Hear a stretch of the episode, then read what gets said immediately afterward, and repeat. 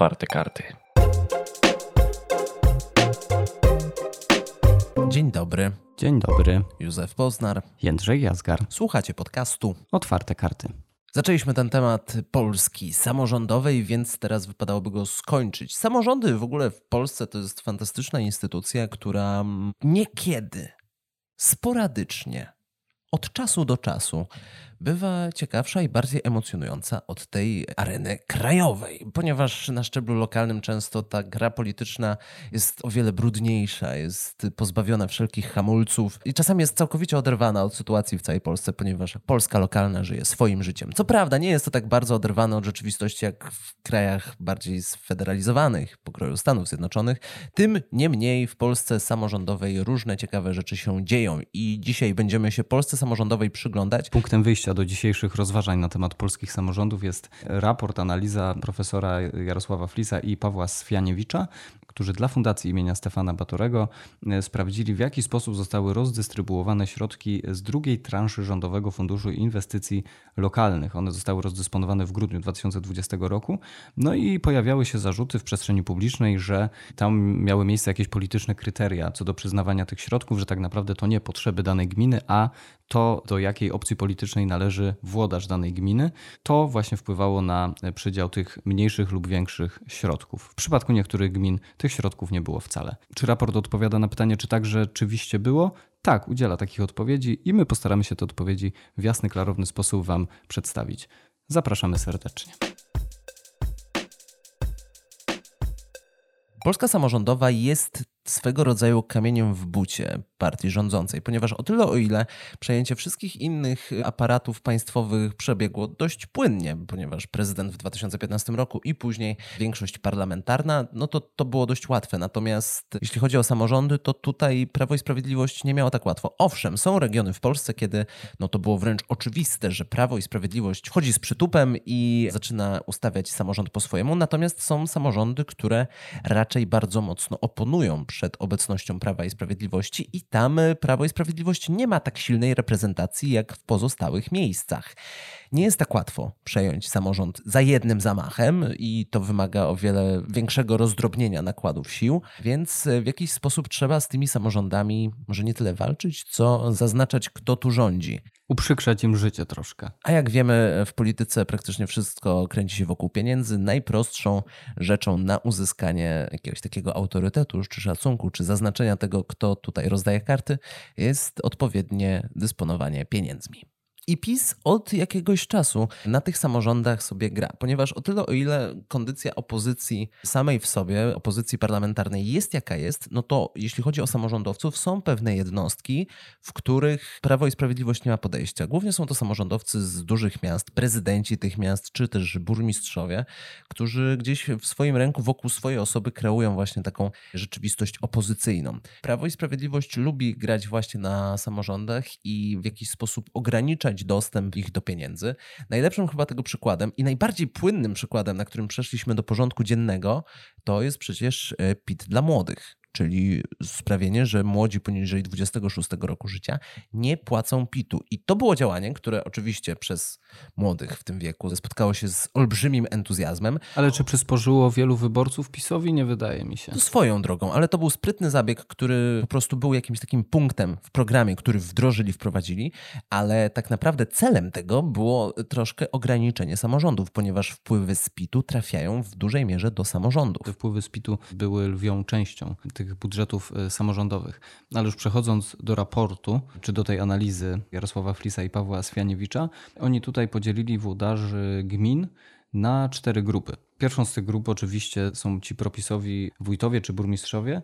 Czyli ci, którzy wychodzą bezpośrednio ze struktur Prawa i Sprawiedliwości, bądź mocno z nim sympatyzują. To są też ci, gdzie w Państwowej Komisji Wyborczej jest odnotowane, że startują z poparciem Prawa i Sprawiedliwości lub startują z lokalnych komitetów, ale są członkami Prawa i Sprawiedliwości, bo takie sytuacje również miały miejsce.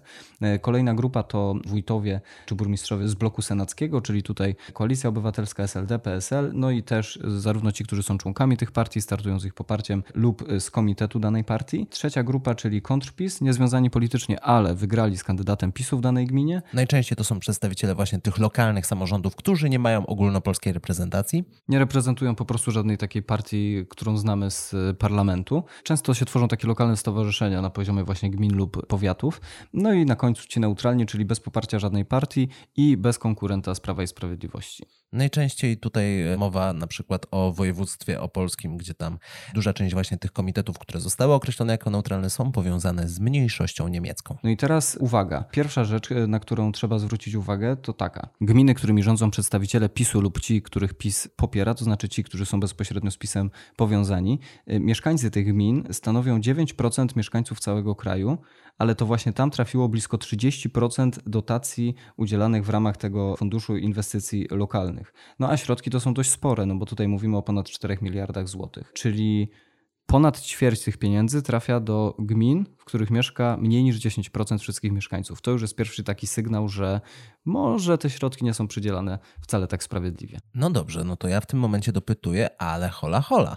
Może te gminy, które otrzymały te pieniądze, bardziej tych pieniędzy potrzebowały. Może to są gminy uboższe, które bardziej zostały dotknięte aktualną sytuacją, bla, bla, bla, bla. Może jest ku temu jakieś merytoryczne uzasadnienie, a nie uzasadnienie na zasadzie, że procenty muszą się zgadzać. No nie do końca, Józef, bo gdyby rzeczywiście te pieniądze były przyznawane na bazie, nie wiem, zamożności gminy, czy tego, jak mieszkańcy danej gminy potrzebują tych pieniędzy, autorzy tej analizy stworzyli takie kryterium, gdzie mamy gminy uboższe i gminy bogatsze.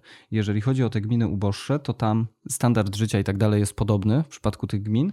No i tam e, dotacja na mieszkańca tych bogatszych gmin wynosiła 255 zł, jeżeli wójt czy burmistrz był z PiSu. Jeżeli włodarz gminy był przedstawicielem tego bloku senackiego, to ta dotacja wynosiła 35 zł. No dysproporcja o 220 zł na mieszkańca to już jest trochę sporo, prawda? A gminy klasyfikujemy tak samo jako gmina uboższa. No czyli ciężko tutaj nie zauważyć tego kryterium politycznego. Czyli jedyny zauważalne kryterium podziału to fakt, że dana gmina jest rządzona bądź współrządzona przez kogoś związanym ze stronnictwem Prawa i Sprawiedliwości? Tak, Józef, wydaje mi się, że ten raport bardzo jasno na nie, no pytanie dobra, odpowiada. Czekaj, bo ja, bo ja próbuję tutaj, nie wiem, jakoś działać na, na obronę. Chcesz być adwokatem diabła, Trochę rozumiem. tak, lubię tę funkcję. Może to nie jest tak bardzo skorumpowane, jak my teraz o tym myślimy. Może tutaj jest jakiś element zemsty politycznej i na przykład, o, te gminy, w których wygrywał Rafał Trzaskowski dostają mniej, a te, w których wygrywał Andrzej Duda dostają więcej. Może to o to chodzi. Może to ma być taki, wiesz, przytyczek w nos, pokazanie, że hola, hola, hola, hola. Jak tak patrzę na kolejne wykresy, no to rzeczywiście widać, że tam, gdzie zwyciężył Andrzej Duda, dotacje na mieszkańca są wyższe niż tam, gdzie zwyciężył Rafał Trzaskowski. Podam może taką przykładową wartość. Tam, gdzie zwyciężył Andrzej Duda, a wójt czy burmistrz jest z PiSu, dotacja na mieszkańca wynosi 256 zł. Tam, gdzie zwyciężył Trzaskowski, ale włodarz też jest z PiSu, 225 zł. Natomiast te gminy chyba, które są w najgorszej sytuacji, czyli burmistrz czy wójt jest z bloku senackiego, czyli z poparciem którejś z partii opozycyjnych i dodatkowo zwyciężył tam Trzaskowski w wyborach prezydenckich, tam dotacja wynosi 16 zł w przeliczeniu na głowę. No w sumie jak teraz o tym myślę, to jest jeszcze gorsze niż ten pierwszy scenariusz, o którym mówiliśmy. Mi się wydaje, że tutaj najbardziej przemawiają do wyobraźni takie już liczby ogólne, już patrząc w skali kraju, no bo to jest tak, średnia wysokość dotacji z tego Funduszu Inwestycji Lokalnych na mieszkańca to jest 83 zł. To jest uśrednione jakby całe te ponad 4 miliardy podzielić na mieszkańców wszystkich gmin w Polsce. Jeżeli przyjrzymy się gminom kierowanym przez włodarzy z PiSu, tam średnia dotacja to jest trzy razy więcej, bo 250 zł na głowę. Natomiast tam, gdzie włodarzami są reprezentanci bloku senackiego, tam dotacja na mieszkańca jest trzykrotnie mniejsza od średniej, czyli wynosi niecałe 30 zł. No to już chyba wystarczająco przemawia do wyobraźni, prawda Józef? W sumie mamy do czynienia z taką proporcją. Jeżeli mieszkasz w gminie, gdzie wójt lub burmistrz jest reprezentantem reprezentantem opozycji, dostajesz 8 razy mniej hajsu na mieszkańca niż tam, gdzie burmistrz lub wójt jest e, z Prawa i Sprawiedliwości lub z ich poparcia. No okej, okay. jasne. Ja to widzę.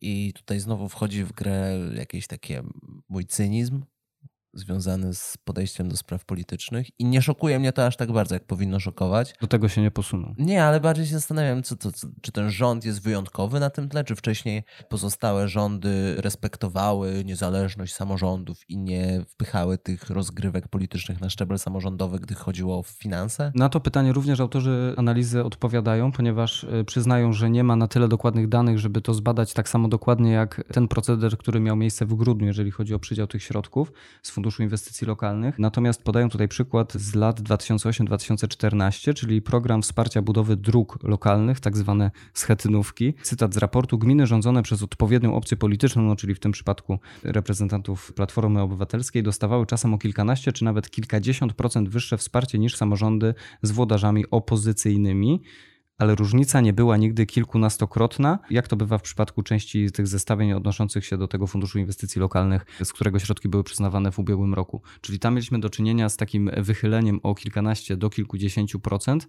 Teraz mamy, wiesz, tę przebitkę kilkuset procentową, czasami nawet ponad tysiąc procent. Czyli to zjawisko było, tylko nie na taką skalę i kiedyś samorządy nie były tak bardzo uzależnione od pomocy rządu centralnego. Samorządy zawsze są trochę uzależnione od pomocy rządu centralnego, no bo jak jest jakaś biedna gmina, no to raczej sobie nie zafunduje drogi, prawda? Natomiast wiesz co, Józef, to jest to samo, co mówiłem w poprzednim odcinku. Politycy są zawsze tacy sami, mechanizmy są podobne, natomiast skala nasilenia tych zjawisk patologicznych w polityce, mamy do czynienia z, ze skalą do tej pory w trzeciej RP bezprecedensową.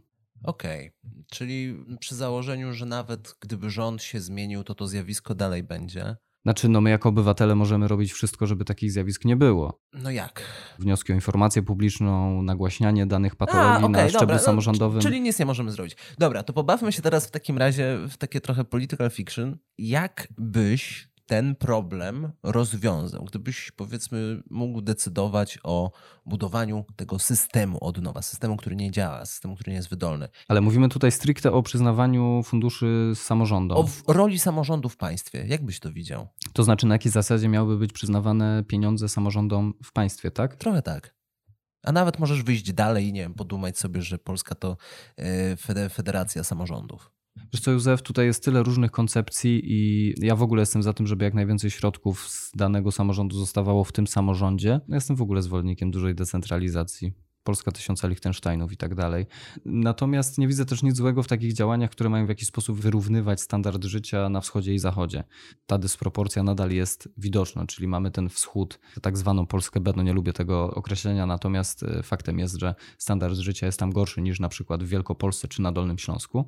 Natomiast no, wydaje mi się, że można stworzyć jakiś taki mechanizm, który by brał na przykład pod uwagę zamożność mieszkańców danej gminy, poziom infrastruktury w danej gminie, czyli stan dróg, głównie na wierzchni, no bo w niektórych gminach to jest przecież tragedia, zwłaszcza na prowincji. Wykluczenie komunikacyjne przecież też, to też jest bardzo ważne. No, przecież jest wiele gmin w Polsce, do których nie dojeżdża żaden pociąg, w ogóle nie ma tam torów, albo są, ale nieużywane. Także kryteriów tutaj jest mnóstwo i myślę, że wszystkie powinny być brane pod uwagę. Nie jesteśmy w stanie stworzyć mechanizmu, który byłby pozbawiony jakichś potencjalnych patologii, możliwości nadużyć. Natomiast e, wydaje mi się, że da się stworzyć taki system, który by to zjawisko w bardzo dużym stopniu redukował tak żebyśmy właśnie nie mieli do czynienia z takimi sytuacjami jak teraz. Ja z kolei nie jestem aż tak ogromnym fanem konceptów federacji czy konfederacji, jeśli chodzi o e, te struktury lokalne. Natomiast mi się bardzo podobał e, koncept, żeby wzmocnić siłę i znaczenie Senatu, żeby Senat stał się taką izbą o wiele bardziej samorządową.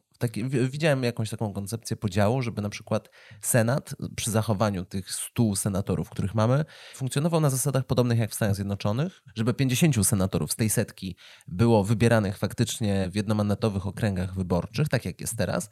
Natomiast, żeby druga połowa była nominatami z władz lokalnych, z władz samorządowych danych regionów. To był no, ale niby... mamy 16 województw. To jakbyś... No 16 województw razy trzech. Trzech przedstawicieli to masz 48. Miasto stołeczne dostaje paru więcej. Dostaje i... dwóch po prostu. I tyle. No i się nam wszystko zgadza, wszystko nam się klei w tym momencie. I Pięknie to Żeby oni jeszcze mieli różne kadencje, w tym sensie, żeby... O tak, mów do mnie jeszcze. Tak, no. żeby na przykład wybory były w Polsce co roku i części się kadencja kończy w tym momencie, części... Ja bardzo lubię ten system właśnie Ja też bardzo lubię ten system, bo on zapewnia trochę taką apolityczność do danej izby, prawda? Czyli w przypadku, kiedy mamy, załóżmy, kadencję tak jak teraz, 2019-2023 w Sejmie, to na przykład w 2021 roku no, wybieramy po prostu połowę senatorów, no i skład tej izby się zmienia po dwóch latach. A ta część, która jest z, z nadania powiedzmy samorządowego, no to zmieniałaby się wtedy, kiedy są wybory samorządowe i to też by dawało jakieś urozmaicenie do tego zabetonowanego systemu i też podobałoby mi się wtedy, skoro już byśmy zrobili Senat tą izbą bardziej samorządową, żeby to do samorządu zależały decyzje. Oprócz tego, że Senat by potwierdzał to, co robi Sejm, to jeszcze do Senatu by, Senat mógłby mieć na przykład specjalne prerogatywy względem właśnie budżetów samorządowych. Też się zgodzę, natomiast moim zdaniem też mamy do czynienia z taką trochę sytuacją niekomfortową dla samorządów i przede wszystkim niesprawiedliwą, no bo przypomnijmy, samorządy na poziomie gminy odpowiadają innymi za szkolnictwo, za edukację w szkołach podstawowych. Te szkolnictwo ponadpodstawowe już należy do powiatów, natomiast no, w takich miastach byłych wojewódzkich czy wojewódzkich obecnie no, władze miasta dzierżą pieczę nad wszystkimi tymi dziedzinami, czyli za szkolnictwem ogólnie, zarówno podstawowym, jak i ponadpodstawowym. No i w przypadku, kiedy mamy do czynienia z reformą edukacji i samorządy nie mają tutaj nic do powiedzenia, no a później to oni muszą świecić y, oczami przed rodzicami, przed dyrektorami szkół, że nie ma na coś pieniędzy. No a na przykład z tym mieliśmy do czynienia, jak przyszedł lockdown i trzeba było części dzieci z uboższych rodzin zafundować y, jakiekolwiek środki komunikacji po to, żeby mogły uczestniczyć w zajęciach. Ich głos również powinien być zauważony. No a PiS z tych tak zwanych konsultacji społecznych czy konsultowania samorządów sobie robi żart. Od no dobra, ale e, żebyśmy rządów. też mieli jasność, to nie tylko PiS ma w poważaniu samorządy, bo taka sytuacja nie jest niczym nowym. Oczywiście, powtarzając za tobą, liczy się skala, ale ogółem My mamy w Polsce ogromny bajzel z tymi samorządami. A tutaj się zgodzę, bo kompetencje i w ogóle struktura samorządów... Gminy, powiaty, miasta na prawach powiatu, województwa, kompetencje marszałka województwa, kompetencje wojewody, to jest wszystko to by trzeba było wziąć i napisać od nowa wszystko. Ja się tutaj zgadzam. Ja jestem sporym przeciw, albo inaczej. Nie jestem po prostu fanem obecnej struktury administracyjnej w Polsce. Mamy tę administrację zespoloną, niezespoloną. Nad częścią pieczę trzyma samorząd właśnie jako marszałek i zarząd województwa. Nad inną częścią funkcjonowania województwa trzyma pieczę wojewoda, który jest z kolei z nadania premiera, więc władze centralne. No i tak się toczy to życie w Polsce samorządowej, w Polsce lokalnej. Tak to jest, Bożenko. No i co zrobisz, Bożenko? Nic nie Nic zrobisz. nie zrobisz. Zaraz Wielkanoc, wakacje. Wybory gwiazdka, samorządowe. Nowy rok. A nie, to dopiero. Nie, kiedy są samorządowe? No za parę lat. W 2023 to jeszcze, jeszcze trochę. Jakieś wnioski? Jeżeli mówiliśmy o kolesiostwie za platformy, to teraz możemy mówić o turbokolesiostwie. PiS jest taką partią turbo. Wszystko wykręcają po prostu do entej potęgi. Ja kiedyś miałem taki stary komputer, taki, taki mega stary i tam był przycisk Windowsem, Power. czy e, taki- To, to był Windows 95, 98. Nice. Tam był przycisk Power, był, Był. przycisk Reset i był przycisk Turbo. A co robiło turbo? Wentylator mocniej chodził i się świeciło na zielono. O, mieć taki z diodą. No, no i co? I to była jedyna funkcja tego przycisku Turbo. A, czekaj, próbuję to jakoś odnieść. Czy to jest jakaś metafora rządów Prawa i Sprawiedliwości? Tak. Czyli co, że tylko się świeci, a, a nic nie daje? No, ale jak się okazuje z raportu profesora Flisa, jednak coś tam daje więcej. To może mój przycisk Turbo w komputerze też coś dawał, ale tego nie zauważyłem. Już odchodząc od wątków y, informatycznych, jak napisali we wstępie swojego raportu Jarosław Flis i Paweł Swianiewicz, w związku z pojawiającymi się zarzutami odnośnie do politycznych kryteriów podejmowania decyzji dotyczących podziału środków z tej drugiej transzy Rządowego Funduszu Inwestycji Lokalnych, tam sprawdzono, czy rzeczywiście opcja polityczna reprezentowana przez włodarza miała istotne znaczenie dla ostatecznego podziału tychże środków. Wniosek końcowy miała. Jeżeli chcecie więcej poczytać na temat tego raportu, albo chcecie go w ogóle się z nim zapoznać, Jest O- dość strawny, ładne wykresy są. no to odsyłamy was e, na stronę Fundacji Batorego. batory.org.pl. A tymczasem się będziemy już chyba żegnać. Dzięki wielkie za słuchanie. To były Otwarte Karty. Józef Poznar. Jędrzej Jazgar Słyszymy się już wkrótce. Trzymajcie się cieplutko w tych samorządach. z farcikiem. Pa, pa.